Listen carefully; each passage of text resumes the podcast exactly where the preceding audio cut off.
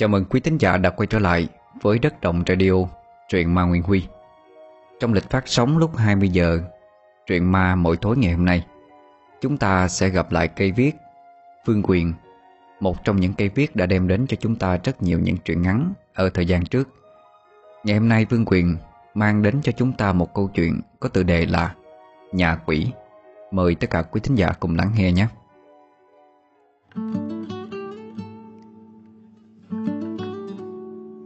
Dĩnh hiện đang là kỹ sư xây dựng cho một công ty khá có tiếng trong Sài Gòn.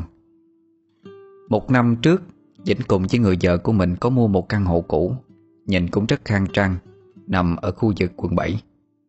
Tuy quận 7 cũng là một quận sầm uất của thành phố, nhưng khoảng thời gian đó, nơi này vẫn chưa được các nhà đầu tư nước ngoài góp vốn xây dựng chung cư hoặc các cao ốc, các khu nhà hiện đại như bây giờ. Nên nhìn chung quận 7 khi đó cũng không khác gì một quận ngoại ô của thành phố cả. Căn nhà mà Vĩnh mua Nằm ngay ở vị trí của một con kênh nhỏ. Xung quanh cũng thưa thớt dân cư sinh sống, Nhưng đổi lại giá cả hợp lý, Hợp với túi tiền của hai vợ chồng. Và cách công ty của Vĩnh cũng không có xa, Tiện lợi vô cùng. Kể từ lúc vợ chồng anh dọn vào đó, Cuộc sống vẫn diễn ra như bình thường. Cho tới một ngày Vĩnh đang làm việc tại công trình xây dựng Ở trong trung tâm thành phố thì nhận được cuộc điện thoại của Kim Vợ anh. Alo anh hả? Em Nói đến đây Kim chợt khựng lại Giọng có chút nghẹn đi. Dính ở đầu dây bên kia Anh nghe được tiếng nấc của vợ Thì lo lắng hỏi. Ờ, Anh nè em nói đi. Ờ, Alo em sao vậy? Ờ, Nè nói đi em. Thấy anh sốt ruột Liên tục cất tiếng hỏi Kim phải cố kìm nén tiếng nấc nghẹn của mình lại, Rồi hồi hộp nói, Em em mới kiểm tra Được hai vạch cho anh à Hả? Là sao? Em nói rõ hơn coi, anh chưa hiểu Sao mà anh ngốc quá vậy? Hai vạch mà cũng không biết nữa Là em có thai rồi đó Nghe đến đây, Mặt mũi của Vĩnh giãn ra, Lộ nét vui mừng lắm Nhưng để cho chắc chắn những gì mình vừa nghe, Anh hồi hộp hỏi lại thì được vợ xác nhận là đúng. Cả ngày hôm đó, Vĩnh luôn miệng hớn hở khoe với đồng nghiệp của mình. Mọi người nghe vậy thì ai nấy cũng đều dành những lời chúc tốt đẹp cho vợ chồng của anh. Số của Vĩnh phải nói là khá may mắn, Khi mà trưa hôm đó, Anh lại được công ty thăng chức lên chức trưởng phòng, Có thể nói là song hỷ lâm môn. Đến chiều tan tầm, Cả phòng của anh được giám đốc mời đi dự tiệc liên quan. Nhưng ngày công ty của anh vượt ngưỡng doanh thu đã đề xuất. Mặc dù Vĩnh đã từ chối để về với vợ, Nhưng vì đích thân sếp của anh đứng ra mời, Nên anh có lòng từ chối được. Vì công lao ấy, Anh cũng có một phần sức trong đó. Trước khi đi dự tiệc cùng công ty, Vĩnh đã gọi về báo cho Kim biết rằng mình sẽ về hơi muộn. Cùng với lý do là mình được thăng chức, Bảo cô đừng chờ đợi. Kim nghe vậy cũng mừng lắm, Vui vẻ đồng ý cho Vĩnh đi dự tiệc. Đến gần 9 giờ thì anh xin phép mọi người trở về nhà, Dù buổi tiệc vẫn còn đang diễn ra. Ngồi trên xe chạy về, Trong lòng của anh lúc nào cũng dâng lên một niềm cảm xúc khó tả. Khi ngày hôm nay, Nhận đến một lúc hai tin vui như vậy. Vĩnh năm nay sắp xỉ 29 dáng người cao tráo, Gương mặt sáng sủa, Tính cách ôn hòa. Lại không thích trụ chè hút thuốc, Bởi anh vốn là con nhà gia giáo. Cha mẹ anh dạy con đâu ra đó không thích con mình giao du với đám bạn xấu. Vĩnh khi còn là sinh viên đại học, Ngoài việc học hành, Đi chơi với Kim Và cà phê với bạn bè ra, Hầu như lúc nào anh cũng ở nhà. Thỉnh thoảng gia đình có tổ chức tiệc tùng gì Thì anh mới tham gia mà thôi. Kim khi đó cũng là một cô sinh viên học cùng trường với Vĩnh. Tuy các lớp, Nhưng cả hai quen biết nhau từ lâu, Lại chung đường về nhà, Nên lúc nào tan học cũng đều về chung trên xe. Cha mẹ hai bên cũng là chỗ hàng xóm quen biết. Hai người cũng chỉ cách nhau một cái ngã ba mà thôi. Cho đến khi cả hai ra trường, Công việc ổn định. Vài năm sau thì Vĩnh và Kim lấy nhau, Trước sự chúc mừng hân hoan của hai bên gia đình Và bạn bè. Từ ngày lấy Vĩnh, Kim xin nghỉ luôn ở công ty viễn thông của mình, Mà quay về làm nội trợ chăm sóc cho gia đình. Ban đầu cô cũng có chút tiếc nuối, Nhưng vì nghe lời anh Nên cô quyết định nghỉ việc. Mặc dù lương tháng lúc bấy giờ của anh Cũng chỉ đủ trang trải cuộc sống bình thường mà thôi. Quay trở lại với thực tại, Khi xe chạy tới giữa một cây cầu nhỏ, Hai bên hoang vu Đồng cỏ vẫn còn rất nhiều, Chợt chiếc xe quay của anh Bỗng dưng kêu tạch tạch lên, Rồi chết máy đi. Bóng đèn ở đầu xe cũng tắt ngúm đi Vĩnh hơi hoang mang. Trong đầu chỉ nghĩ rằng chắc có lẽ Cháy bù tri Hoặc là xe bị mất sức nén dĩnh bước xuống kiểm tra lại cái bu ri Thì thấy nó vẫn tốt. Kiểm tra cần đạp thì vẫn bình thường. Nhưng dù anh thử mọi cách, Chiếc xe vẫn không nổ máy. Xung quanh anh bây giờ không có một bóng người nào, Ngoài những cơn gió lạnh của buổi đêm đang thổi vụ vụ Đang xen vào những bụi cỏ lao bên kia đường, Nghe lên xào xạc. Dĩnh lo lắng, Hai tay chống hông, Đứng nhìn cái xe máy mà bực mình. Vì từ đây về tới nhà của anh Cũng phải dài trăm thước nữa. Dĩnh thở dài không còn cách nào khác, Đành phải dắt xe cuốc bộ mà thôi. Vừa đi qua cây cầu một đoạn, Thì bỗng nhiên Vĩnh cảm thấy như có một luồng hơi lạnh chạy dọc sống lưng, Làm cho anh trung lên cầm cập. Theo phản xạ, Vĩnh quay đầu lại nhìn để kiểm tra. Nhưng sau lưng anh không hề có bóng dáng của một ai, Hay một con vật nào cả. Nghĩ là mình thần hồn nát thần tính, Vĩnh cũng không để ý thêm, Tiếp tục chắc xe đi về phía trước. Nhưng không hiểu sao cái cảm giác trần trợn đó Vẫn cứ động lại trong tâm trí. Vĩnh vừa đi vừa cố suy nghĩ về những chuyện vui trong ngày hôm nay Để lấn át đi những ý nghĩ linh tinh. Trong đầu của anh bây giờ nảy ra biết bao nhiêu suy tính cho tương lai của đôi vợ chồng Và đứa con vừa mới thành hình. Nhưng vừa đi được thêm một ít, Vĩnh lại cảm giác như có một người nào đó Đang ở phía sau mình. Lấy hết can đảm, Anh quay đầu lại nhìn Đập vào mắt anh là hình ảnh mờ ảo Của một người đàn ông trung niên. Mặt mũi ông ta hốc hác, với nước da xanh xao nhợt nhạt. Hai con mắt đen ngòm sâu thâm thẳm, Đang đứng nhìn lâm lâm về phía Vĩnh. Trước đây, Cũng có một vài lần Vĩnh nghe bạn bè của mình kể lại Những chuyện về hồn ma vất vưởng, Thường hay xuất hiện vào ban đêm Để dọa người đi đường. Anh nghe xong thì cười trừ, Nào tin mấy chuyện đó có thật bao giờ? Nhưng đến hôm nay Anh đã thật sự tin Và kinh sợ khi tận mắt chứng kiến những cái hình ảnh đó ở ngay trước mắt. Trong thoáng chốc, vần trán của Vĩnh vã mồ hôi vì sợ. Mặc dù ngoài trời gió vẫn đang hiu hiu thổi qua người anh. Vừa quan mang vừa hoảng sợ. Không còn cách nào khác, anh đành vứt chiếc xe ở lại. Rồi dùng hết sức bình sinh mà bỏ chạy đi thật nhanh. Sau lưng Vĩnh, tiếng cười ma quái của vong hồn gã đàn ông lại chợt vang lên, càng làm cho anh chạy nhanh hơn. Khi thấy mình đã chạy được quá xa Đến lúc quay đầu lại nhìn Thì không thấy vong hồn kia đâu nữa. Chỉ còn lại chiếc xe máy Đang nằm chơ vơ giữa con đường đất mà thôi. Vĩnh đứng yên tại chỗ Vân vân không biết mình có nên quay lại lấy chiếc xe hay không. Thì bất ngờ từ trong con hẻm nhỏ bên kia đường Có tiếng một chiếc xe máy vang lên Làm Vĩnh giật mình quay lại nhìn. Trên xe là một người đàn ông khá lớn tuổi Đang chạy ngược về hướng của anh. Khi biết chắc đó là người Dính liền vui mừng Vẫy tay gọi. Ch Chú ơi chú về giúp giúp con với. Nghe tiếng gọi cậu cứu Ông chú nọ liền chạy tới chỗ Vĩnh đứng. Ông tấp vào lề dừng xe lại Rồi nhìn anh từ đầu xuống chân. Thấy Vĩnh không có vẻ gì là người xấu Lúc này ông mới tự tốn hỏi. Ủa Giờ này cậu còn đi đâu mà một mình ở đây vậy? Sao không về nhà đi? Dạ không giấu gì chú. Con mới bị ma nó nhát ở dưới ngay cây cầu kia kìa. Con sợ quá, Vứt xe giữa đường, Rồi chạy bộ tới đây à? Bây giờ con không thấy nó nữa. Chú có thể nào ờ, giúp con chạy lại đó lấy xe được không? Con sẽ hậu tạ cho chú mà. Ông chú nghe Vĩnh nói tới đây, Thì trầm ngâm dây lát. Rồi ông mới nhớ lại chuyện gì đó. Nhìn anh rồi nói tiếp. Rồi rồi tôi biết rồi. Chắc là cậu gặp cái dòng ông bán dây chai đó. Ông mới chết cách đây hơn tháng thôi. Bị xe tải cán. Ai ở quanh đây mà không biết chứ? Nhưng mà ông chỉ hiện ra chọc kẹo người ta, Chứ không có hại ai hết Cậu yên tâm đi, Không sao đâu. Nếu được thì mua bánh trái cúng đại cái chỗ đó cho ông, Là hết thôi à. Nữa mà có đi ngang qua đây á, Ông cũng không có chọc phá cậu nữa đâu. Nghe đến đó Dĩnh mới vợ lẽ ra mọi chuyện.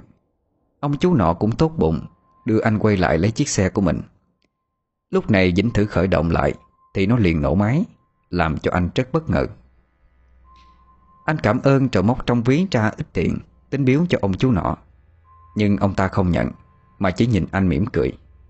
Sau cùng ông cho xe máy chạy vụt đi. Vĩnh nhìn theo mà trong lòng có chút vui. Bởi anh nghĩ trên đời này, Quá trai còn rất nhiều người tốt, Giúp đỡ nhau không vì tiền bạc vật chất. Thấy ông chú cũng đi xa rồi dĩnh mới lên xe chạy đi. Về tới nhà đã hơn 10 giờ khuya dĩnh đậu xe trước cửa, Rồi bước xuống thò tay vào trong túi quần, Tìm chìa khóa để mà mở cửa. Gương mặt của dĩnh đã có chút lừ đừ, Vì cả ngày làm việc mệt mỏi, Lại còn bị ám ảnh bởi cái chuyện lúc nãy. Nên anh chỉ muốn vào nhà cho nhanh để nghỉ ngơi mà thôi. Ở trong nhà, Kim đang thiêu thiêu ngủ, Thì nghe tiếng động bên ngoài. Biết chắc là chồng trở về Cô dội đi ra xem sao. Khi thấy Vĩnh vừa vào tới sân, Cô vui mừng chạy lại Dịu anh vào trong nhà. Có lẽ vì quá mệt, Nên khi được Kim dìu vào trong phòng, Vĩnh nằm xuống giường Và nhanh chóng chìm vào trong giấc ngủ. Kim khi đó thì chỉ nghĩ rằng anh uống nhiều quá Mới say tới nỗi như vậy thôi.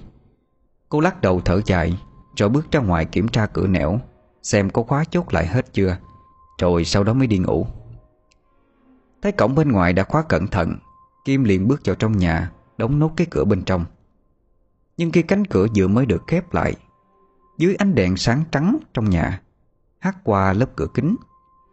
Kim thoáng thấy có bóng hình đen thui Của một người nào đó, Đang đứng lấp ló phía sau cái cây cột chống Ở trước khiên Mà nhìn thẳng về phía cô.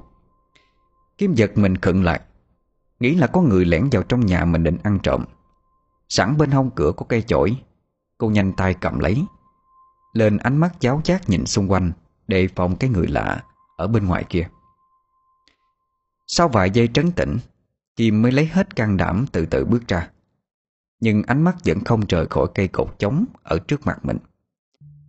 Vừa đi, Cô vừa dơ cây chổi lên, Miệng vừa cảnh báo. Ai núp ở đó vậy? Đi ra mau. Nếu không tôi la lên đó. Không có tiếng trả lời Nghĩ là tên trộm ngoan cố không chịu ló mặt ra. Tuy trong lòng có chút bất an lắm, Nhưng bản thân Kim từ nhỏ Được cha mẹ cho học võ để phòng thân, Nên ít nhiều cũng mạnh dạn hơn những cô gái bình thường khác. Lúc này cô cảnh giác đi vòng sang bên hông cây cột, tay vẫn nắm chắc cây chổi Chỉ chờ tên trộm ló mặt ra Là nện cho hắn một trận mà thôi. Nhưng khi đi hết một vòng tròn, Cô lại không thấy cái người lạ mặt kia đâu nữa. Kim đảo mắt hướng nhìn vào bên trong nhà. Trước sân và cả bên hông Cũng chẳng thấy ai cả. Cô chống cây chổi xuống đất gãi đầu, Tỏ ra khó hiểu. Chẳng lẽ mình nhìn nhầm hay sao? Kim lại lặng lẽ đứng thêm vài phút. Thấy không còn động tĩnh gì mới, Cô mới nhanh chân đi vào trong nhà, Đóng chặt cửa lại. Trong đầu vẫn không tin vào cái thứ mình vừa nhìn thấy là ma. Sáng hôm sau Kim thức dậy từ sớm chuẩn bị đồ ăn sáng cho chồng. Tâm trí của cô cũng nhanh chóng quên đi cái sự lạ đêm qua. Sau một lúc Kim lơi quay nấu nướng Thì ở trong phòng Vĩnh cũng vừa mặc xong quần áo. Anh xách cặp đi ra ngồi xuống bàn ăn trong bếp. Nhìn đồ ăn sáng còn bốc khối thơm phức. Vĩnh vui vẻ nói Chà, bữa nay vợ nấu bún thái hả? Nhìn ngon quá trời luôn. Nè, ra đây ngồi xuống đi Vợ chồng mình ăn với nhau. Cẩn thận cái thai trong bụng em. Chờ em chút đã, Em bắt nước cam cho. Vĩnh nằm ừ một tiếng, Rồi nhón tay lấy tờ báo trên kệ bếp. Vừa mở trang báo ra chưa kịp đọc, Kim đã lên tiếng. Anh à Ngày mai Chủ nhật á, Anh vô cái phòng kho dọn dẹp đống đồ cũ bỏ đi đi. Để vậy em thấy bừa bộn chật chội quá. Lỡ mình có đồ gì không xài nữa, Còn có chỗ để mà nhét. Chứ bây giờ cái kệ để chép của mình hư rồi, Biết để đâu luôn nè. Ừ anh biết rồi, Để mà anh dọn cho. Kim nghe vậy thì hài lòng lắm. Nhanh tay lấy hai ly nước cam vừa dắt xong, Đem để lên trên bàn, Cho ngồi xuống cùng ăn sáng với chồng. Sau khi ăn xong dĩnh âu yếm ôm lấy cô Hôn một cái tạm biệt, Rồi xách cặp lấy xe đi làm. Còn lại một mình Kim ở nhà, Sau khi dọn dẹp chén dĩa, Cô đi ra ngồi xuống ghế salon Trong phòng khách nghỉ ngơi. Thấy buồn, Kim mở tivi lên xem để giải trí. Chừng được một tiếng Đột nhiên cái tivi bị nhiễu sóng, Chập chờn. Lúc có lúc không, Làm cho Kim phải đứng lên tiến lại gần xem sao. Cô tắt đi mở lại hai ba lần, Nhưng màn hình nó vẫn như vậy. Kim bực bội nghĩ rằng cái tivi mới mua này có vấn đề kỹ thuật, Nên cô tắt hẳn đi, Rồi đi vào trong phòng kho dọn dẹp sơ qua. Để ngày mai dĩnh dọn Cũng đỡ vất vả một chút hơn. Đi tới phòng kho, Kim đẩy cửa bước vào trong. Thì đụng phải một cái thùng cạc tông nhỏ, Bụi bám dày, Trông rất cũ kỹ. Phía trên nắp thùng còn có một cuốn album nhỏ Đã nhậu nát, Đầy những bụi. Kim tò mò khiêng cái thùng cạc thông kia ra ngoài. Sau vài phút lau chùi bụi bẩn đi, Cô mở thùng ra kiểm tra. Bên trong không có thứ gì đáng giá, Ngoài những món đồ chơi con nít còn sót lại Và một cuốn album nhỏ. Kim phân vân một lúc Thì mới cầm cuốn album lên mở ra xem. Trong những tấm hình trắng đen có, Màu sắc có, Là bức ảnh chụp một người phụ nữ trung niên Cùng với hai đứa bé gái Độ 9-10 tuổi. Nhìn sơ qua thì cô đoán đây có lẽ là người mẹ Và hai đứa con gái. Nhưng sau lúc dọn đi, Họ lại không mang theo, Để lại làm cái gì chứ? Không tìm được lý do. Kim dội nhìn lướt qua những món đồ chơi trong thùng. Đa số là những đồ chơi bán hàng Cùng một vài con búp bê vải. Nhỏ bằng ngón tay út. Thấy có một con búp bê nhìn còn nguyên vẹn Cô liền cầm lên xem. Thoáng chốc, Hai cánh tay của nó bỗng dưng chuyển động, giơ tay thẳng về phía trước, Làm cho Kim hốt quảng kêu lên một tiếng, Rồi đánh rơi con búp bê xuống đất. Kim quang mang đặt tay lên ngực thở ra hổn hển, Tay kia dụi mắt mấy lần Vì nghĩ rằng mình bị ảo giác thôi. Vài phút sau lấy lại được sự trấn tĩnh Kim mới nghiêng đầu nhìn lại con búp bê ở dưới đất. Thì bây giờ thấy nó vẫn nằm im bất động. Kim hồi hộp từ từ khom xuống nhặt con búp bê lên để kiểm tra. Nhưng sau đó, mọi thứ đều bình thường, Như chưa có gì xảy ra. Tuy vậy, Kim vẫn thấy không an tâm lắm. Sau vài giây lưỡng lự, Cô quyết định đem cái thùng cạc tông ra ngoài, Vứt ở bên vệ đường. Tối hôm đó, Sau khi hai vợ chồng ăn uống xong, Thì cùng nhau ngồi trước nhà xem tivi Vừa trò chuyện vui vẻ. Đột nhiên cả hai cảm thấy nhiệt độ trong nhà Hạ xuống, Trở nên lạnh lẽo đến lạ kỳ. Kim cảm nhận được điều đó, Thì quay sang nhìn chồng, Thắc mắc hỏi, Anh à Anh có thấy trong nhà mình Tự nhiên lạnh lạnh không? Giống như là Hơi lạnh của cục nước đá vậy đó. Vĩnh cũng đang ngồi im cảm nhận, Đúng là có cảm giác lạnh thật. Anh liền nhìn cái quạt đứng Ở bên hông ghế salon Nghĩ là do nó mà ra. Anh bước đến tắt cái quạt đi rồi nói Ờ, ờ chắc không sao đâu. Anh tắt quạt đi rồi. Chắc là bữa nay ờ, sương đêm xuống sớm Cho nên mới có hơi lạnh vậy đó. Thôi cũng tối rồi Mình về phòng ngủ đêm Kim thấy cũng có lý Liền đứng lên đi về phòng trước đóng cửa tắt đèn. Còn Vĩnh thì ra ngoài kiểm tra cửa nẻo rồi vào sau. Nằm trong phòng Cả hai cứ trằn trọc không sao ngủ được. Kim một tay ôm bụng bầu, Tay kia kéo mệnh lên đắp ngang ngực, Lo lắng nhìn chồng. Thấy dĩnh vẫn còn tay gác trên trán, Nhìn lên trên trận, Cô mới than vãn. Không biết sắp có bão hay gì không mà Sao bữa nay trời lạnh quá ha? Người em cứ rung lên Không sao ngủ được. Dĩnh liền xoay người nằm nghiêng, Kéo cô lại gần mình, Để truyền cho cô chút hơi ấm, Anh trấn an. À, thôi được rồi. Để ngày mai đi mua cho em cái túi ấm Để tối trường vô cho đỡ lạnh nha. Mà em mà không khỏe đó Thì ảnh hưởng tới con nữa đó. Để ngày mai anh mua cái gì đó tẩm bổ cho em. Tôi bây giờ sáng ngủ đi Khuya quá rồi. Cả hai nằm trò chuyện một hồi Thì cũng mệt mỏi Chìm vào trong giấc ngủ. Ngủ được một lúc lâu Kim bỗng thấy buồn đi vệ sinh liền lơm cơm ngồi dậy. Bước xuống giường thấy xung quanh vẫn còn hơi lạnh Cô dội đi đến tủ lấy cái áo khoác dậy, Mặc vô rồi mở cửa đi ra sau nhà.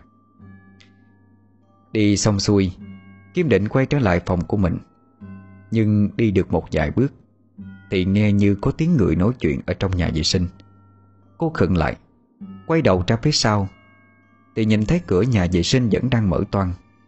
Kim lấy làm lạ lắm, Bởi rõ ràng mình vừa nghe tiếng xì xầm nói chuyện phát ra từ phía sau mà.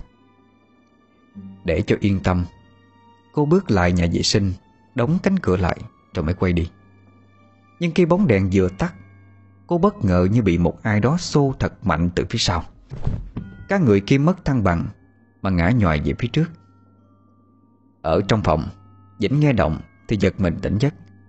Quay sang nhìn không thấy vợ đâu. Anh lo lắng đi ra ngoài xem xét, Thì thẳng thốt Khi nhìn thấy vợ đang nằm sắp Bất tỉnh trên nền gạch. Máu từ hai chân của Kim cũng bắt đầu chảy ra. Dĩnh tái mét mặt mày chạy ra ngoài, Hô hoáng cầu cứu mọi người xung quanh. Ngay trong đêm đó, Kim được đưa đến bệnh viện gần nhất để cấp cứu. Cũng may tính mạng của cô không bị ảnh hưởng gì cả. Nhưng đứa bé thì không giữ được. Mặc dù đau buồn lắm, Nhưng Dĩnh vẫn cố gắng chăm sóc cho vợ mình. Không hề trách móc cô. Và coi đó chỉ là một sự cố ngoài ý muốn mà thôi. Nhưng riêng Kim từ sau khi tỉnh lại, Biết con đã mất, Cô cứ như một người bị trầm kha. Cứ ngồi thơ thẩn trên giường bệnh, Miệng nói vu vơ những lời không ai hiểu được. Nhận thấy tâm trí của cô có vẻ không ổn sau cái sự cố vừa rồi, Bác sĩ khuyên dĩnh nên để cô ở lại bệnh viện, Theo dõi một thời gian xem như thế nào. Anh liền đồng ý. Hàng ngày sau khi đi làm về dĩnh đều chạy vào chăm sóc cho vợ. Thỉnh thoảng cũng có bạn bè hoặc người thân vào thăm Phụ giúp cho anh. Chừng hơn một tháng sau, Thấy Kim có dấu hiệu hồi phục, Không còn lơ ngơ như trước nữa. Cũng có thể tự ăn uống nói chuyện bình thường trở lại. Vĩnh vui mừng lắm. Ngày hôm sau, Anh làm thủ tục xuất viện, Đưa cô về nhà. Sáng hôm đó Vĩnh xin nghỉ phép nửa buổi, Gọi một chiếc taxi tới bệnh viện để đón Kim dậy. Khi cả hai về tới nhà, Vừa bước xuống xe thì đập vào mắt Vĩnh là một cái thùng cạc tông nhỏ Hơi cũ kỹ Ai vứt ở bên hông cửa. Anh thấy có chút khó chịu. Nghĩ chắc rằng đứa nào phá phách cố tình làm ra đi mà. Vĩnh khiêng cái thùng cạc tông đem qua chỗ bụi cây bên hông hàng trào sau đó lại dìu vợ quay vô trong nhà. Kim lúc này tinh thần đã tạm ổn định Không còn kích động như trước. Nhưng từ cái sự việc đó trở đi cô rất kiệm lợi. Ít tiếp xúc với mọi người xung quanh Cả bạn bè, người thân. Thậm chí là ngay cả dĩnh Biết vợ còn đau buồn vì mất đi đứa con dĩnh càng quan tâm chăm sóc cô nhiều hơn. Trong đầu anh luôn quan niệm rằng Mất đứa con này thì còn đứa con khác. Bởi tuổi tác của hai người còn khá trẻ, Thiếu gì cơ hội mà lại có một đứa con chứ. Sau khi cho Kim ăn uống xong Dĩnh dìu cô vào trong phòng uống thuốc rồi nghỉ ngơi. Anh tranh thủ trở lại công ty để làm việc. Trước khi đi Dĩnh có nhờ một bà hàng xóm quen thân tên là Thanh, Cách nhà anh chừng khoảng 20 thước, Để chăm sóc cho Kim, Cho tới khi nào cô hoàn toàn bình phục trở lại. Trước đó anh có nói chuyện với bà Thanh, Và đồng ý mỗi tháng sẽ trả một số tiền, Coi như bồi dưỡng cho công sức của bà. Một lúc sau thì bà Thanh cũng chạy xe đạp tới. Vĩnh hướng dẫn căn dặn một vài thứ, Rồi nhanh chóng lên xe đi làm. Vĩnh đi rồi, Bà Thanh nhanh chóng đóng cánh cửa lại. Rồi quay vào trong nhà, Xem Kim như thế nào. Đi vào phòng thấy cô vẫn còn thức. Hai mắt nhìn láo liên lên trên trần nhà. Thấy lạ Bà Thanh liền bước tới hỏi thăm.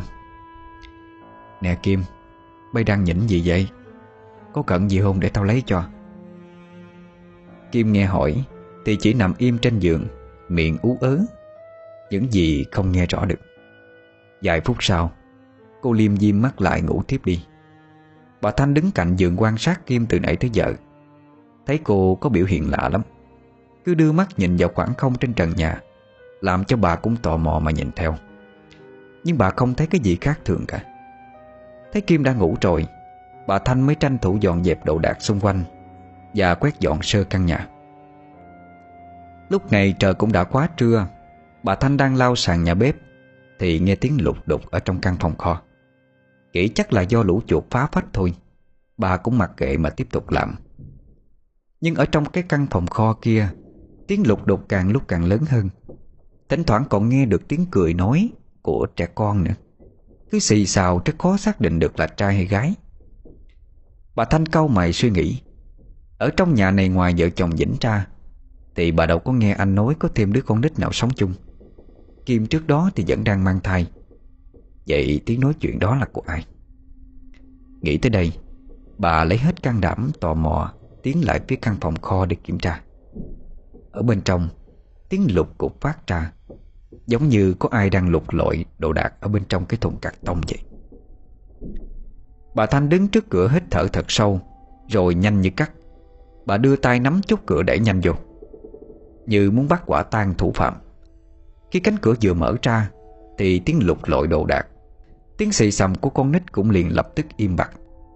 Trả lại không gian yên tĩnh giữa buổi trưa hè để ôi bức. Bà Thanh Quang mang đi vào trong xem xét. Ở trong phòng tuy không có đèn, Nhưng nhờ ánh sáng mặt trời bên ngoài hát vô, Đủ để cho bà nhận ra Ở đây không hề có một ai khác. Ngay cả tiếng của những con chuột ban đầu, Bà đoán cũng đã im bặt đi. Đứng ngay người trong một lúc, Bà Thanh vừa định xoay chân, Định ra khỏi phòng. Thì bóp phải một cái thùng cạc tông nhỏ, Đặt ở bên hông cửa. Trên đó có một cuốn album cũ kỹ, Có chút nhậu nát. Thế lạ Bà liền khôn xuống, khiêng cái thùng cạc tông lên Ra trước nhà xem trong đó là cái gì. Cũng như những gì mà Kim đã nhìn thấy, Trong tấm hình là ba mẹ con chụp với nhau. Nhưng cái người đàn bà và hai đứa bé gái Ở trong tấm hình là ai, Thì bà Thanh không sao biết được. Bởi gia đình bà cũng mới chuyển đến đây sinh sống được mấy tháng mà thôi. Đang miên man nhìn những tấm hình đen trắng, Thì bất giác ở ngay lối đi vào căn bếp, Có hai cái bóng đen mờ ảo Lướt ngang qua tầm mắt của bà. Theo phản xạ, bà Thanh liền ngẩng mặt nhìn ra phía sau. Ở trong bếp, Tiếng nước chảy bỗng dưng phát ra Như có ai đó đang rửa chén vậy. Rồi lại có tiếng xê dịch của bộ bàn ghế Kêu lên ken két, Làm cho bà Thanh bỗng cảm thấy rùng mình, Lạnh xương sống đi. Nhưng qua phút trấn tĩnh, Nghĩ là Kim thức dậy, Ra sau bếp định nấu nướng gì đó thôi. Bà Thanh bèn đứng lên nghiêng đầu nhìn ra sau, Miệng hỏi giọng vô. Ờ Kim đó hả? Bay đói bụng chưa? Để tao nấu gì cho bay ăn nha. Không có tiếng đáp lại, Bà câu mày đi vào phòng của vợ chồng Vĩnh.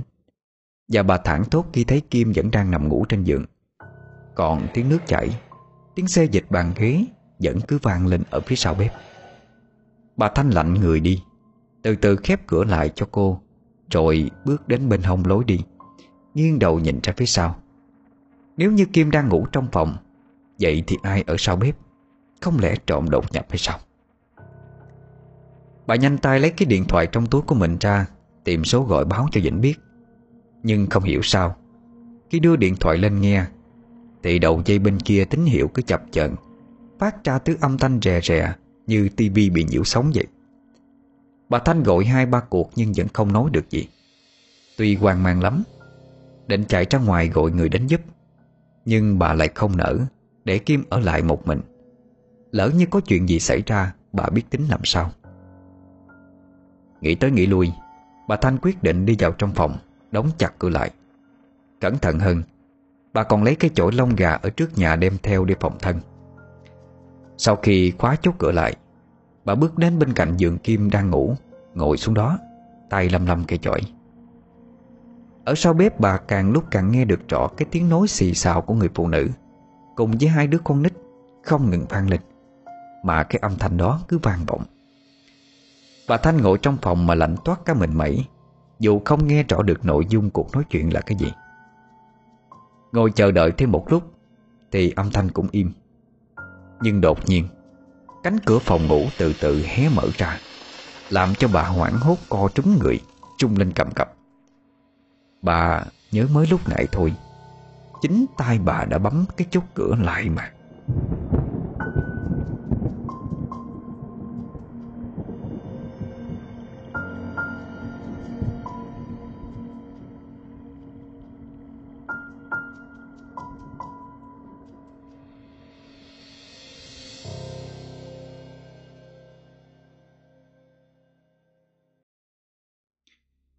Mãi cho đến chiều muộn dĩnh mới về tới nhà. Ở ngoài dĩnh liên tục gọi với vào trong, Để cho bà Thanh ra mở cửa. Nhưng không thấy bà đâu. Gọi điện thì lại không thấy nghe máy. Anh thoáng có chút bực mình. Không biết bà này đang làm cái gì bên trong nhà. Đi tới đi lui bên ngoài được vài phút, Thấy không có ai ra mở cửa. Dính đành lấy chìa khóa dự phòng của mình ra. Vừa đẩy xe bước vào sân, Thấy ở trong nhà mọi thứ yên tĩnh tới kỳ lạ anh ngơ ngác buộc miệng, Hỏi giọng vô. Dì Thanh à Dì có trong nhà không vậy Kim à Anh về rồi nè, Em đâu rồi? Không có tiếng đáp lại Vĩnh có hiểu bước nhanh vào bên trong, Xem vợ mình như thế nào. Đi vào phòng không thấy cô đâu. Ở sau bếp thì đồ đạc lộn xộn, Làm cho anh hơi bực. Miệng lâm thầm chửi lên một tiếng. Vĩnh vừa tìm vợ, Vừa lo lắng cất tiếng gọi. Kim à Em đâu rồi? Vĩnh vừa dứt lời Thì lúc này có tiếng đáp lại. Em ở ngoài này nè. Nghe giọng nói Vĩnh liền chạy ra sân sau Thì thấy cô đang đứng tần ngần bên hông của bụi chuối. Hướng mắt nhìn về phía con kênh nhỏ Cách nhà hơn 50 thước. Anh vội chạy tới thắc mắc hỏi. Ủa Em đi đâu ra ngoài này vậy? Chủ nhà mau lên Cô chuẩn bị cảm bây giờ đó. Ngoài này gió lạnh không à? Vừa nói Dĩnh dược dìu Kim bước lại vào trong nhà. Nhưng ánh mắt của anh cứ láo liên khắp lượt Như để tìm kiếm cái gì đó. Chợt Dĩnh quay sang hỏi vợ. Ủa em, chị Thanh đâu rồi? Sao từ nãy tới giờ anh không thấy dễ vậy? Kim vẫn cứ dậy bước đi Gương mặt không biểu lộ một chút cảm xúc nào. Dì ấy đi đi về rồi. Nghe vợ đáp Dĩnh cũng cảm thấy yên tâm. Bà ta về rồi hay sao? Chẳng phải lúc đầu căng dặn Là phải chờ anh đi làm vậy, Bà ấy mới được ra về hay sao? Cứ làm sao mà lại bỏ về trước, Để Kim ở lại một mình trong nhà cho được? Đồ đạc dưới bếp thì cứ lộn xộn tứ tung. Dính định bụng ngày mai, Anh sẽ qua hỏi bà, Nguyên nhân xem như thế nào mới được. Đưa Kim quay vào trong phòng, Anh ngồi lại trò chuyện với cô một lát, Đoạn lấy đồ đi tắm. Dọn dẹp sắp xếp lại đồ đạc ở dưới bếp, Chờ cho Kim ngủ xong. Anh mới qua phòng bên cạnh, Làm việc của mình. Nửa khuya, Trong phòng làm việc, Vĩnh đang ngồi trên bàn kiểm tra lại bản vẽ Của một công trình xây dựng. Thì đột nhiên anh nghe tiếng của Kim. Anh liền đứng lên đi vào trong phòng, Xem cô gọi mình có chuyện gì. Vừa mở cửa phòng, Đi vào bật đèn lên. Thì thấy Kim đang nằm trên giường, Đắp mền ngang ngực. Ánh mắt luôn hướng về một phía góc tăm tối của căn phòng. Thế lạ Vĩnh bèn cất tiếng hỏi. Kim à Em gọi anh có chuyện gì? Dù nghe được những gì anh hỏi Nhưng Kim không quay sang nhìn anh. Ánh mắt của cô thoáng chút hoang mang Chỉ tay vào trong góc tượng phía trước Rồi hồi hộp đáp. Có, có, có ai ở trong phòng? Vĩnh hướng ánh mắt về phía Kim chỉ Nhưng không thấy gì lạ cả. Anh quay sang cô thắc mắc. Ủa anh có thấy gì đâu Thôi em ngủ tiếp đi, Đừng có suy nghĩ lung tung nữa. Anh ra ngoài làm cho xong việc á, Rồi vô với em Ngủ đi em. Vĩnh kéo mệnh ngay ngắn lại cho vợ, Rồi tắt đèn bước ra khép cửa lại. Khi cánh cửa vừa được đóng lại, Thì sau góc tường tăm tối trong phòng, Có ba cái bóng đen tỏa ra luồng âm khí dày đặc, Đang nhìn thẳng về phía giường của Kim. Ngày hôm sau mẹ của Kim là bà Hường Đến chăm nom cho con gái. Thấy Kim tâm trí vẫn còn chưa hoàn toàn bình phục, Bà ngồi lại nói chuyện rất nhiều điều Để cho tinh thần của cô được thư thái. Đến gần chiều, trong lúc đang liên thuyên, Bà Hường chợt thấy trong căn phòng ngủ của con mình, Nó lạnh lẽo một cách bất thường. Mặc dù bên ngoài hơi nóng vẫn đang rất oi bức, Trong phòng thì vẫn đang mở quạt mà. Thấy nhiệt độ trong phòng càng lúc càng giảm dần đi, Bà hương trùng mình một cái, Định kéo con gái ra trước nhà, Ngồi cho bớt lạnh. Thì bỗng nhiên một tiếng xoảng vang lên phía sau bếp, Làm cho cả hai giật thoát mình. Bà Hường nghĩ rằng cho chuột Cho nên buộc miệng chửi lầm bầm vài câu, Rồi để Kim ngồi lại giường, Còn bà thì đi ra xem sao. Vừa đi ra sau bếp, Nhìn xuống sàn nhà, Thì thấy mọi thứ vẫn bình thường, Không thấy mảnh sứ của chén dĩa nào cả. Bà Hường đứng tại chỗ ngơ ngác nhìn xung quanh gian bếp. Đột nhiên bà giật mình một cái, Tim thắt lại đến nghẹt thở. Đôi chân trung trung ngã quỵ xuống đất. Miệng ú ớ không kêu lên được. Là bởi vì bà thấy ở bàn ăn đặt ở giữa căn bếp, Có ba cái bóng đen ngồm Mờ ảo, Đang ngồi bất động trên ghế. Dù không thấy rõ mặt, Nhưng bà Hương biết chắc rằng ba cái bóng đen ấy Đang nhìn thẳng vào mình. Trong giây phút hoảng sợ tột độ đó, Bà dùng hết sức của mình vừa khấn vái, Vừa cuốn bò ra khỏi nhà bếp. Vài phút sau Bà Hương lết lại vào trong phòng của Kim. Không suy nghĩ nhiều, Bà nhanh tay kéo con gái bỏ chạy ra khỏi căn nhà, Mà không kịp đem theo đồ đạc gì cả. Khi vừa ra tới ngoài cửa rồi, Bà Hương còn nghe được một tiếng cười mang trợ Của một người đàn bà Ở trong căn nhà ấy vọng ra. Cũng trong ngày hôm đó, Vĩnh đi làm về Ghé qua nhà của bà Thanh, Hỏi nguyên nhân vì sao bà không trông nơm cho Kim Mà lại bỏ về trước.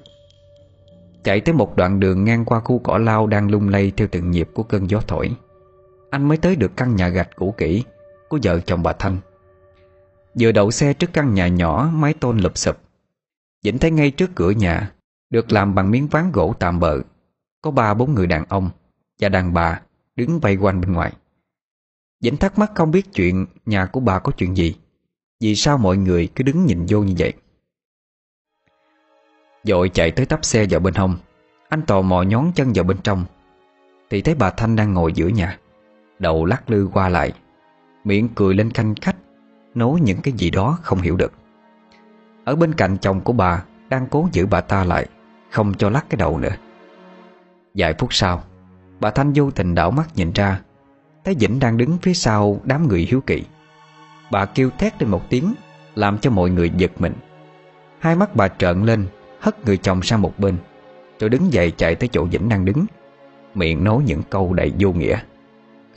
Đi, đi, đi, đi khỏi đây đi Đi đi. Thấy bà Thanh tinh thần kích động Ông chồng cùng với mọi người giữ bà lại Nói vài câu trấn an Rồi đưa vào bên trong. Dù bị mọi người kéo đi Nhưng miệng bà Thanh vẫn không ngớt lời đuổi Vĩnh. Mọi người ai cũng tò mò mà nhìn sang anh. Nhưng mà bản thân Vĩnh cũng không hiểu bà ta muốn cái điều gì. Tại sao bà ta lại nhất quyết kêu mình trời khỏi đây? Vẫn đứng suy nghĩ Mà vẫn không biết chuyện gì đang xảy ra. Thì ông Nhan Chồng của bà Thanh tiến ra ngoài Nhìn anh chăm chăm. Rồi ông thở dài. Sự khắc khổ lo âu hàng lên gương mặt của người đàn ông Tuổi ngoài 50 à, Tôi không biết sao bà ấy bị vậy nữa. Từ cái hôm bà qua nhà cậu mần việc cho tới nay đó Lúc bà chạy về nhà đến bây giờ thì bà bị vậy luôn. Tôi có dẫn đi trạm xá khám rồi, Mà không ai biết bà bị cái gì hết. Còn đem vô bệnh viện Thì tôi không có tiền cho bà khám, Nên nành căng trăng để nhà luôn vậy đó. Cậu thấy đó Bà cứ như vậy. Lúc ngủ thì không có gì, Mà lúc tỉnh dậy thì cứ nói lung tung. Bây giờ tôi cũng không biết tính làm sao. Vĩnh nghe ông nói mà trong lòng bỗng dưng thương cảm cho bà Thanh. Không biết bà gặp chuyện gì Mà tra nông nổi như vậy. Sau một lúc thăm hỏi ông nhan vài câu, Anh liền móc trong bóp ra một số tiền Đưa cho ông rồi nói Ờ chú cầm lấy số tiền này đi. Lo cho dì Thanh giúp cho con. Mặc dù nó không có đáng là bao, Nhưng mà đây là tấm lòng của con đối với dì. Mong chú nhận cho. Ông Nhan dù đã từ chối hai ba lần, Nhưng cuối cùng thấy Vĩnh cương quyết quá nên buộc lòng ông cũng đồng ý nhận số tiền đó. Gửi tiền xong, Vĩnh nghiêng đầu nhìn bà Thanh Đang nằm trên bộ ngựa thêm một lần nữa, Rồi chào từ biệt ông Nhan quay về. Về tới nhà không thấy vợ mình và mẹ vợ đâu. Vĩnh lo lắng gọi điện thoại cho Kim, Thì biết được cô đã quay về nhà của mẹ ruột rồi. Vĩnh thắc mắc thì được Kim cho hay, Lý do mà khi nghe qua, Vĩnh hết sức kinh ngạc. Bà Hường tiếp lấy điện thoại của Kim Kể cho Vĩnh nghe những gì mình trông thấy. Đoạn bà nhẹ giọng khuyên anh. Vĩnh à Bay bán căn nhà đó đi. Nhà đó không có ở được đâu. Tao mới bị ma trong đó nhát đó. Sợ quá mới lô con Kim chạy khỏi đó nè. Nghe lời má đi con, Bỏ cái nhà đó đi. Bà Kim vừa dứt lời, Thì điện thoại của Vĩnh đột nhiên tắt ngúng đi. Anh có chút ngạc nhiên. Nhưng rồi lại nghĩ có lẽ hôm nay Dùng nhiều cho nên nó hết pin thôi. Vĩnh lại cau mày suy nghĩ về những lời kể của mẹ vợ. Bản thân anh chưa bao giờ thấy hiện tượng kỳ lạ Xảy ra trong căn nhà này cả. Mặc dù anh thường hay phải thức đêm để làm việc. Tuy vậy để chắc chắn cho những suy đoán của mình, Vĩnh quyết định ở lại căn nhà vài hôm, Xem có sự lạ gì hay không, Rồi mới tính tiếp. Vĩnh tắm rửa thay nhanh bộ đồ, Rồi ra ngoài lấy xe chạy qua nhà bà Hường để thăm vợ. Anh vừa đóng cửa nhà thì đột nhiên cái bóng đèn bên trong phòng khách chập chờn dây lát, Rồi tắt ngúm đi. Vĩnh thấy làm lạ, Định quay vào kiểm tra cậu trao xem sao. Nhưng nhìn vào đồng hồ thấy cũng đã trễ, Nên đành gác lại chuyện đó, Quay ra sân lấy xe chạy vụt đi. Để lại sau lớp kính bên trong Là ba cái bóng đen Ánh mắt đỏ trực, Đang nhìn theo bóng lưng của anh một cách chăm chú. Một lúc sau thì Vĩnh chạy xe vô trong con hẻm rộng rãi. Đủ cho ba chiếc xe máy chạy song song với nhau. Chạy thêm được vài phút, Anh tấp vào một cái tiệm tạp hóa khá lớn. Đó là nhà của Kim. Ở trước nhà, ông Đăng bố vợ của anh. Năm nay đã ngoài 60 Đang ngồi trên cái ghế bố, Tay phe phẩy cái quạt Để xua đi cái ôi nóng của mùa hè. Thấy Vĩnh tới, Ông Đăng vội đứng lên, Thắc mắc hỏi. Ủa Vĩnh, sao rồi con? Có phải cái nhà đó có ma thiệt không? Tao nghe bà kể gặp ma trong đó mà tao cũng ấn qua Rồi bây định ờ, khi nào bán cái nhà đó đi. Dĩnh nhất thời chưa biết trả lời sao, Bởi anh cũng chưa xác nhận Căn nhà của mình đang ở có ma, Như lời mẹ vợ kể hay không. Phân vân vài giây, Anh liền đáp cho qua chuyện. Dạ Chắc để vài bữa coi ờ, có ai mua rồi mới bán được. Ủa mà vợ con đâu xong thấy gì cha? Nó ở ờ, trong nhà kìa. Cái lúc bà đưa nó về đây á Tao thấy sắc mặt của nó tươi tỉnh hơn nhiều đó. Thôi được rồi, Dắt xe vô đi con. Dính dạ một tiếng cho nhanh chân dắt xe vô trong nhà. Còn ông Đăng thì bước lại ghế ngồi xuống, Tiếp tục trông coi cái tiệm tạp hóa. Vừa vào bên trong Dĩnh đã thấy mẹ con bà Hường đang ngồi trò chuyện với nhau. Thấy anh đi vô, Bà Hường nhanh tay gọi lại. Nè Dĩnh Mày lại đây má hỏi cái này coi. Dĩnh bước nhanh lại, Ngồi xuống ghế. Bà Hương nói tiếp. Vĩnh à Bộ hội bay mới mua cái nhà đó đó. Có đi ờ, coi thầy không vậy? Mới nãy má gọi điện hỏi ông thầy quen bên dì Sáu bay á. Ông nói cái nhà đó âm khí nhiều lắm, Không có ở được đâu. Một là bán đi, Hai là bỏ không đó. Bây giờ bay tính sao? Nghe qua lời của bà, Vĩnh càng quan mang hơn. Bởi anh trước kia mua căn nhà này, Cũng qua một người bạn thân làm môi giới Giới thiệu cho. Chỉ biết là căn nhà đó có một người đàn ông, Vì làm ăn thua lỗ cần tiền trả nợ, Cho nên mới nhờ người môi giới bán rẻ lại thôi. Nhưng từ lúc mua căn nhà đó, Vĩnh lại rất ít khi cúng kiến, Vì gia đình của anh không có theo bất kỳ một tôn giáo nào cả. Gia đình của Kim thì có theo đạo Phật, Nhưng cô lại ít khi đi chùa chuyện Chỉ cúng vào mỗi dịp mùng 1 và rằm mà thôi. Còn chuyện về ma quỷ Thì gia đình của cô chỉ nửa tin nửa ngờ, Bởi ông Đăng và bà Hường Cùng với Kim Chưa bao giờ gặp hồn ma cả, Nên ba người cũng không mấy tin tưởng. Cho tới hôm nay, Khi bà Hường vô tình trông thấy ba dông hồn Ngồi ở trong căn nhà bếp, Nhìn mình chăm chăm, Lại thêm những lời cắt nghĩa của ông thầy Pháp nọ, Thì trong suy nghĩ của bà đã có sự thay đổi. Bà thật sự tin rằng trên đời này, Quả thật có sự hiện diện của hồn ma, Mà mắt người thường không bao giờ nhìn thấy được.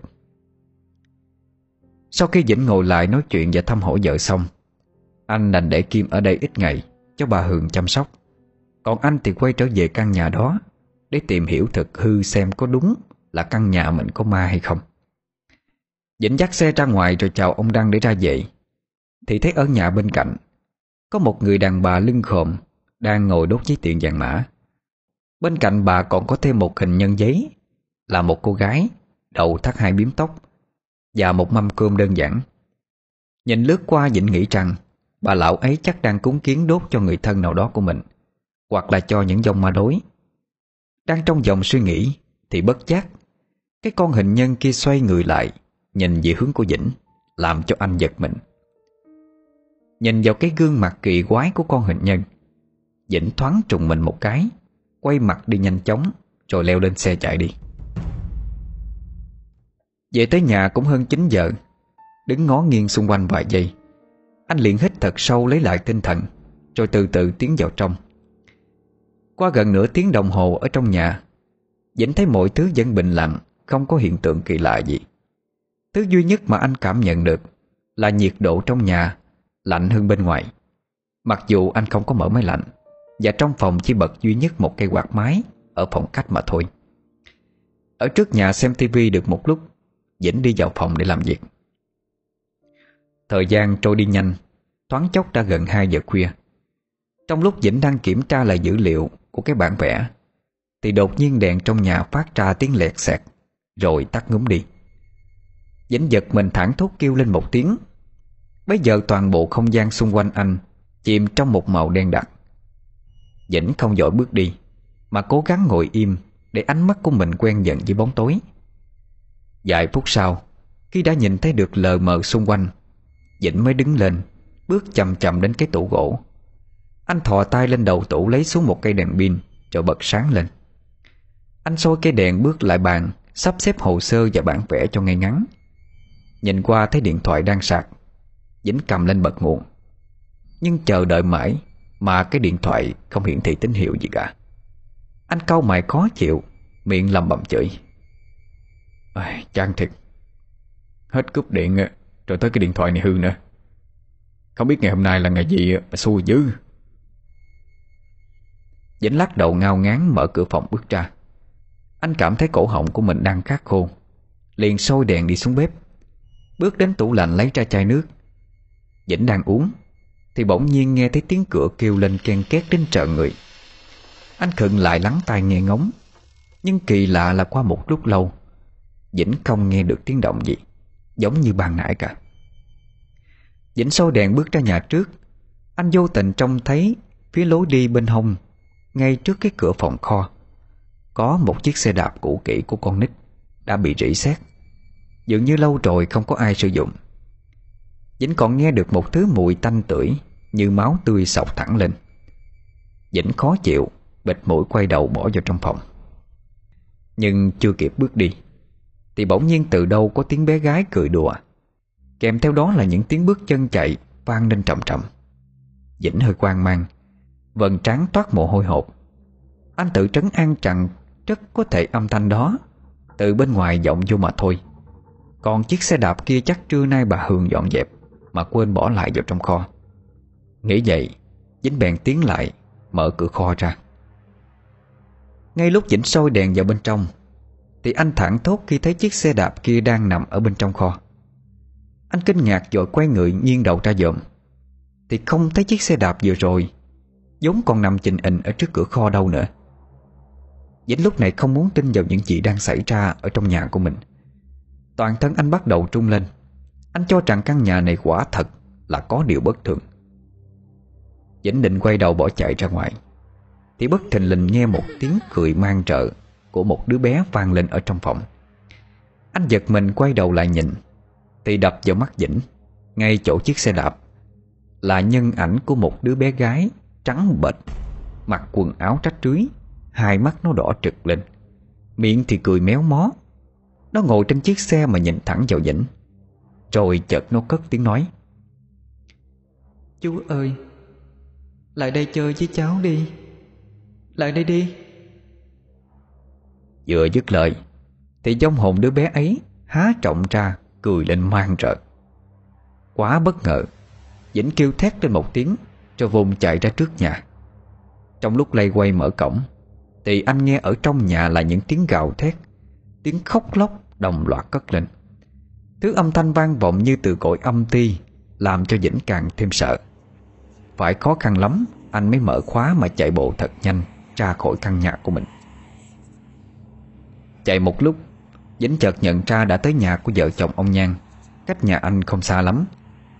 Vừa chạy tới nơi Dính nghe bên trong nhà có tiếng bà Thanh kêu la thất thanh Làm cho anh giật mình khựng lại giây lát. Ở trong nhà bóng đèn vàng dây tóc đột nhiên bật sáng lên. Bà Thanh tung cửa chạy ra ngoài. Phía sau lưng là ông Nhan Quảng hốt chạy theo Miệng gọi bà lại. À, Bà ơi bà chạy đi đâu vậy? Nè quay trở lại đây đi. Dính thấy vậy Thì chạy tới chặn đầu bà Thanh. Phụ với ông Nhan kéo bà vào bên trong. Mặc cho bà tra sức vùng vẫy, Miệng la lên oai oái. Sau khi đặt bà nằm xuống giường, Ông Nhan mệt mỏi, Nhưng phải ngồi bên cạnh, Ghi hai vai của vợ xuống Và liên tục trấn an tinh thần cho bà. Đến 10 phút sau, Thấy bà Thanh không còn la hét quẩy đạp nữa, Ông mới lấy viên thuốc an thần cho bà uống. Chờ khi vợ của mình ngủ rồi, Ông mới thở phào đứng lên, Bước lại ghế ngồi xuống tay quệt mồ hôi. Dĩnh sau khi chứng kiến biểu hiện kỳ lạ của bà Thanh, Anh cũng cảm thấy hoang mang lắm. Không biết bà bị cái gì mà lại trở nên như vậy. Ông Nhan ngồi đối diện, Thấy sắc mặt của Dĩnh tái xanh, Liền trót một ly nước đưa đến trước mặt anh, Rồi trầm giọng nói. Cậu dĩnh à Cậu không sao chứ? Có phải giờ cậu thấy bà lạ lắm phải không? Tôi không hiểu sao mà bà càng lúc càng hoang loạn hơn. Lúc trước rồi bà cũng chỉ nói mớ thôi. Còn bây giờ thì giật mình tỉnh dậy Là tung chạy ra ngoài vậy đó. Mấy lần tôi phải chạy theo, Gọi bà con giúp đỡ Mới lôi được bà về được Dính trầm tư suy nghĩ, Liên kết những sự việc xảy ra gần đây. Anh lờ mờ đoán ra được lý do Bà Thanh tâm trí bất ổn như vậy rồi. Thấy ông Nhan im lặng không nói gì thêm, Lúc này Vĩnh mới hồi hộp lên tiếng. Ờ chú à Theo như con nghĩ Chắc dì Thanh không phải bị bệnh hay gì đâu. Có thể dì ờ, bị ma dọa cho kiếp vía rồi đó. Bây giờ con mới biết là cái, cái nhà con đang ở có ma đó chú. Lúc nãy con bị con ma nó hù cho. Sợ quá mới chạy qua định xin chú ngủ nhờ đêm nay nè. Chắc là bây giờ con không dám về lại cái nhà đó nữa. Ông Nhan nghe vậy Thì lấy làm lo lắng. Ông cũng đã có chút ngờ ngợ. Nhưng vì hoàn cảnh gia đình khốn khó Ông không biết phải làm sao để giúp vợ mình. Nếu đúng như những gì Vĩnh vừa nói Thì chuyện này không thể để lâu được. Phải tìm một người thầy nào đó tài giỏi Để cứu giúp mà thôi. Bây giờ ông Nhan định mở miệng Nói một điều gì đó Thì Vĩnh cất tiếng trước. À mà chú ơi Chú có quen biết một ông thầy nào giỏi không? Chỉ cho con đi. Con mời ông về làm phép bắt mấy con ma đó. Ông Nhan thấy Vĩnh nói hợp ý mình Ông liền trầm ngâm, Tay vuốt cầm suy nghĩ. Vài phút sau, ông mới sực nhớ ra là ở bên quận 6 Có một ông thầy Pháp. Nghe nói ông thầy này cao tay ấn lắm, Bùa phép gì ông cũng biết hết. Nhưng có điều là tiền mời ông giá hơi cao. Những người nghèo khó như ông đây Thì không thể nào có tiền mời được ông thầy đó. Vĩnh sau khi nghe ông Nhan nói Thì anh cũng mừng, Do hỏi địa chỉ, Để ngày mai đến nhờ ông Qua nhà trừ ma giúp cho mình. Ông nhàn lấy giấy chiếc trong hộp tủ ra, Ghi lại địa chỉ đưa cho anh. Dính cất tờ giấy đi, Cho cũng mệt mỏi gục đầu xuống hai cái tay Đang kê trên bàn Mà liêm diêm tiếp đi.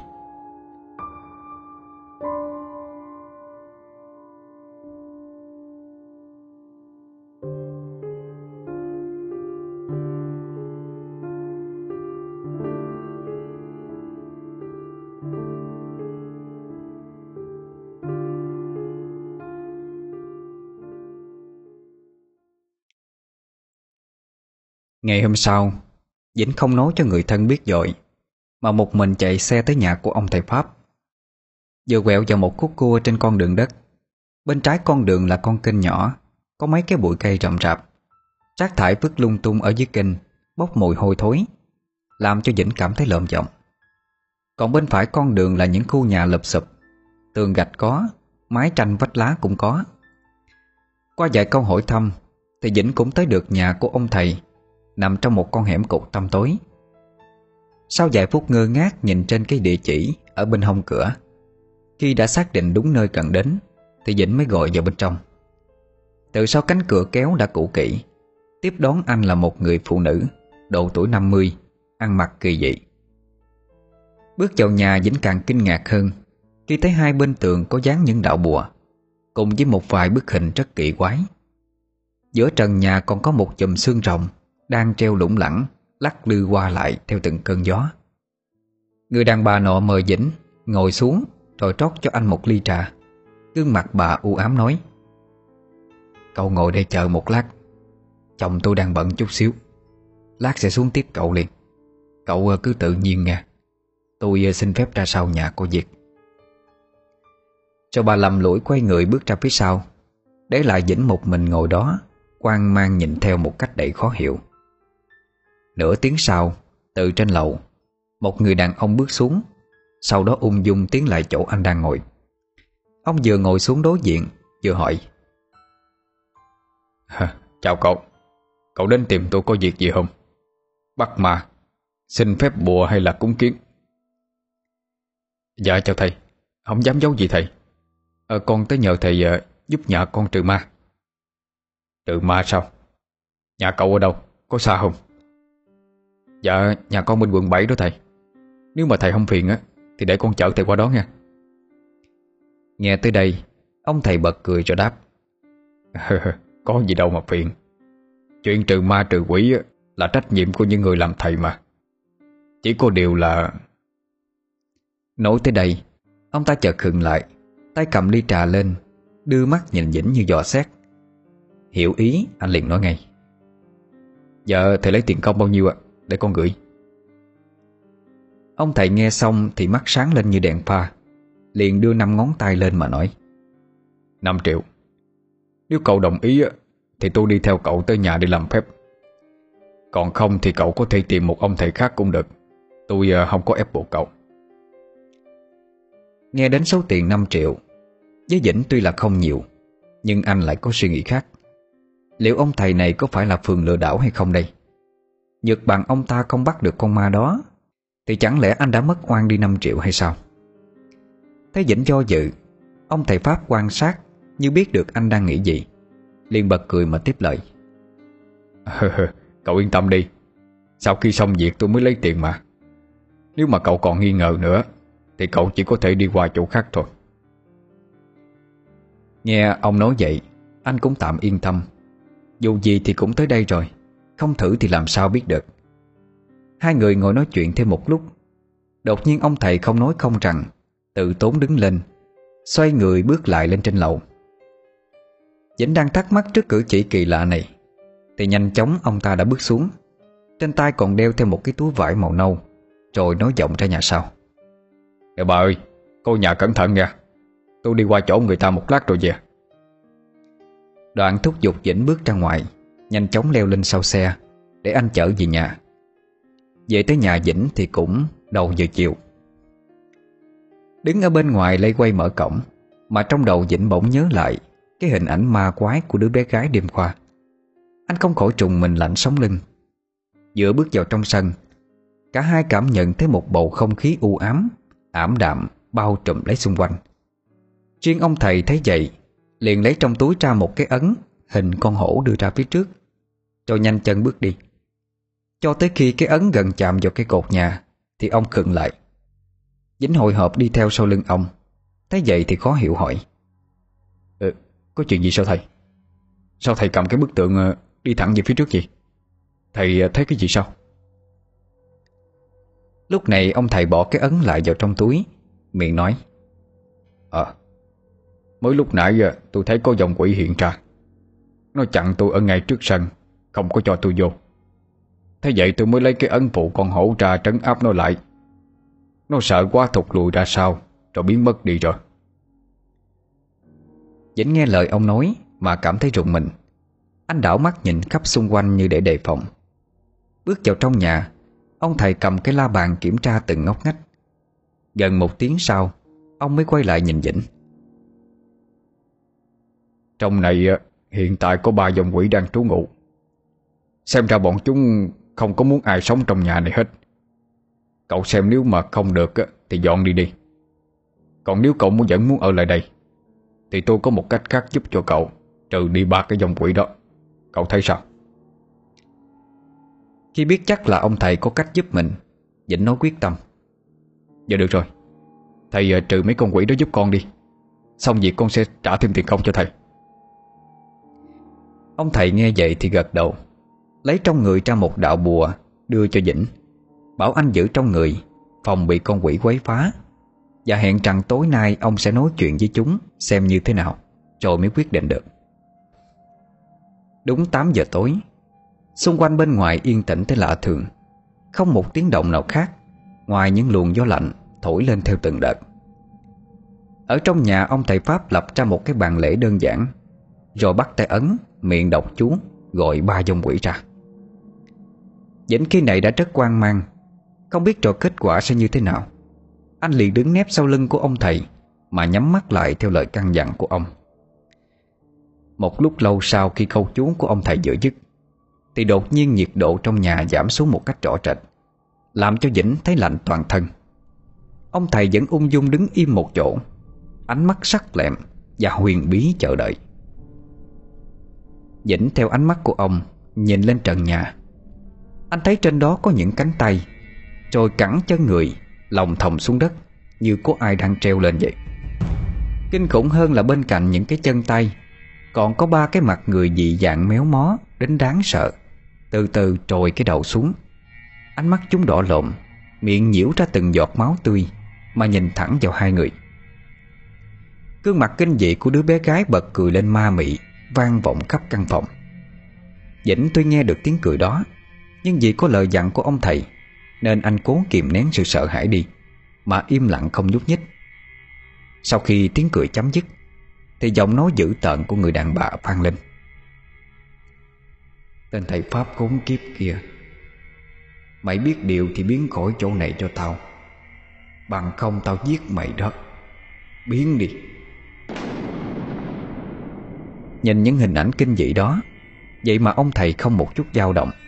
Tay cầm chắc đạo bùa, Rồi nghiêm giọng đáp. Tôi biết ba mẹ con của các người á, Vì hận thù Mà tự dẫn chết ở đây. Nhưng bà có biết bà càng ở lại đây hại người khác, Thì ba mẹ con càng khó lòng đi đầu thai hay không?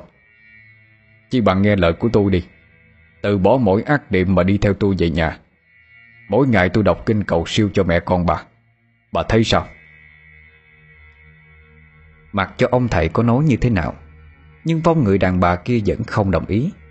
Miệng bà ta gào thét lên giận dữ, Rồi bất ngờ phóng thẳng tới chỗ ông thầy. Thế vậy, Ông kêu Vĩnh ngồi xuống đất, Còn ông thì lách người qua, Vừa kịp né được một cái đầu của vong quỷ đang lao tới. Biết là không thể độ hóa được nó, Ông đành phải dùng bùa để trấn áp ba vong quỷ lại. Lợi dụng sơ hở, Thầy nhanh tay phóng mấy đạo bùa đỏ về phía vong quỷ, Đứa bé gái nhỏ nhất. Bị dính bùa, Nó gào thét lên đau đớn. Rồi thầy đọc chú thu giữ linh hồn của nó vào trong lá bùa. Hai dòng quỷ còn lại thấy vậy Thì càng giận dữ hơn. Những cánh tay sắc nhọn trên trần Chợt phóng tới sau lưng ông. Không kịp né tránh, Ông bị một bàn tay cào trúng, Làm trách đi một miếng vải áo ở ngay bả vai. Máu cũng từ đó mà nhiễu ra, Khiến cho ông có chút đau trát Hai vong quỷ thấy ông bị thương thì hả hê lắm, Miệng cười lên đầy quỷ dị. Không chịu thua. Thầy nén cơn đau, Tay bốc một nắm gạo nếp chà lên vết thương của mình. Rồi nhanh tay lấy mấy đạo bùa trong người, Phóng thẳng đến chỗ phong quỷ đứa bé gái còn lại. Và cũng như đứa kia, Nó thét lên đau đớn, Từ từ tan biến thành làn khối Theo câu chú của ông, Bay vào trong lá bùa. Chỉ còn lại mỗi trong quỷ người đàn bà. Khi thấy hai đứa con bị nhốt vào trong bùa, Bà ta tỏ vẻ sợ hãi. Miệng bắt đầu cầu khấn ông tha cho hai con của mình. Thầy lúc này, nghiêm giọng nói. Thôi được rồi. Nếu tôi tha cho mẹ con bà, Thì mấy mẹ con phải đi theo tôi. Không có được ở đây nữa. Nếu không tôi buộc lòng phải đánh cho linh hồn tan biến đi. Không còn cơ hội được đi đầu thai. Bà có đồng ý hay không? Người đàn bà nghe vậy, Thì liền khóc lóc đồng ý Sẽ đi theo ông Rồi ngậm ngùi kể về nguyên nhân Cái chết của ba mẹ con. Cách đây rất lâu rồi. Tại miếng đất này, Khi ấy gia đình của bà đang sống hạnh phúc với nhau. Bỗng một ngày kia chỉ vì chồng bà làm ăn thua lỗ, Nên buồn trầu, Sinh ra tật nhậu nhẹt Rồi về nhà hành hạ ba mẹ con của bà. Ngày nào mà ông không có tiền mua rượu, Thì lập tức Ba mẹ con phải hứng chịu những trận đòn trôi, Dày vò cả thể xác lẫn tinh thần. Suốt một thời gian dài chịu đựng như vậy, Bà mới lập kế hoạch bỏ thuốc chuột giết chết chồng mình đi. Ngay sau đó, Bà cũng cùng hai con uống thuốc để chết chung. Bởi bà biết rằng dù mình có sống đi nữa, Thì cũng không thể nào tránh khỏi việc bị bại lộ. Nếu bà đi tù rồi, Sẽ chẳng còn ai lo cho hai đứa con. Trời xui đất kiến như thế nào, Chồng bà lại được hàng xóm đưa vào bệnh viện kịp thời, Giữ lại được cái mạng. Ông ta đau buồn hối hận, Nên mới nhờ người môi giới bán gấp căn nhà Mà đi nơi khác sinh sống. Trong lúc quẩn trí Bà mẹ khốn khổ kia đã gây ra tội lỗi tài trời. Khi chết đi, Trong hồn của ba mẹ con, Vì không muốn ai ở lại trong mảnh đất của mình, Nên thường xuyên ám hại những người dám tới đây sinh sống. Người thầy nghe xong câu chuyện thì thở dài không nói. Đoạn bảo trong hồn người đàn bà, Bay vào trong lá bùa, Rồi đem về độ quá cho ba mẹ con. Mong họ sớm trả nghiệp, Mà sớm được đi đầu thai Vĩnh ở bên kia cũng chứng kiến hết. Anh cảm thấy thương xót cho gia đình họ lắm. Trong đầu có dự định rằng Sẽ lập một cái trang thờ nho nhỏ Để nhan khối Cho họ được hưởng một chút âm đức. Ông thầy gọi Vĩnh tới, Bảo anh hãy cứ yên tâm mà ở lại đây. Vĩnh nghe vậy thì mừng lắm. Sau khi trả tiền xong cho ông, Trước khi về ông còn để lại cho anh mấy đạo bùa, Bảo dán lên cửa Để phòng ma quỷ bên ngoài xâm nhập vào trong nhà. Và cũng từ đó căn nhà trở lại bình thường như chưa từng có chuyện gì xảy ra cả. Thời gian sau, Vĩnh có đưa bà Thanh tới nhà thầy Một lần nữa Để nhờ ông xem giúp. Sau khi được thầy cho uống một chén nước bùa, Thì mấy ngày sau, Tinh thần của bà Thanh cũng dần dần ổn định trở lại. Về phần Kim vợ của Vĩnh, Thì qua một thời gian khá lâu điều dưỡng, Căn bệnh trầm cảm của cô cũng dần bình phục. Hai người lại vui mừng khôn xiết Khi Kim lại báo có thai. Nhưng lần này lại là song thai hai đứa bé gái. Hai năm sau, Vợ chồng Vĩnh quyết định chuyển sang một căn nhà khác, Có dân cư nhộn nhịp đông đúc hơn. Để lại phía sau con kinh, Giữa chốn đồng không mong quạnh Là một căn nhà đang dần xuống cấp, Điêu tàn theo thời gian.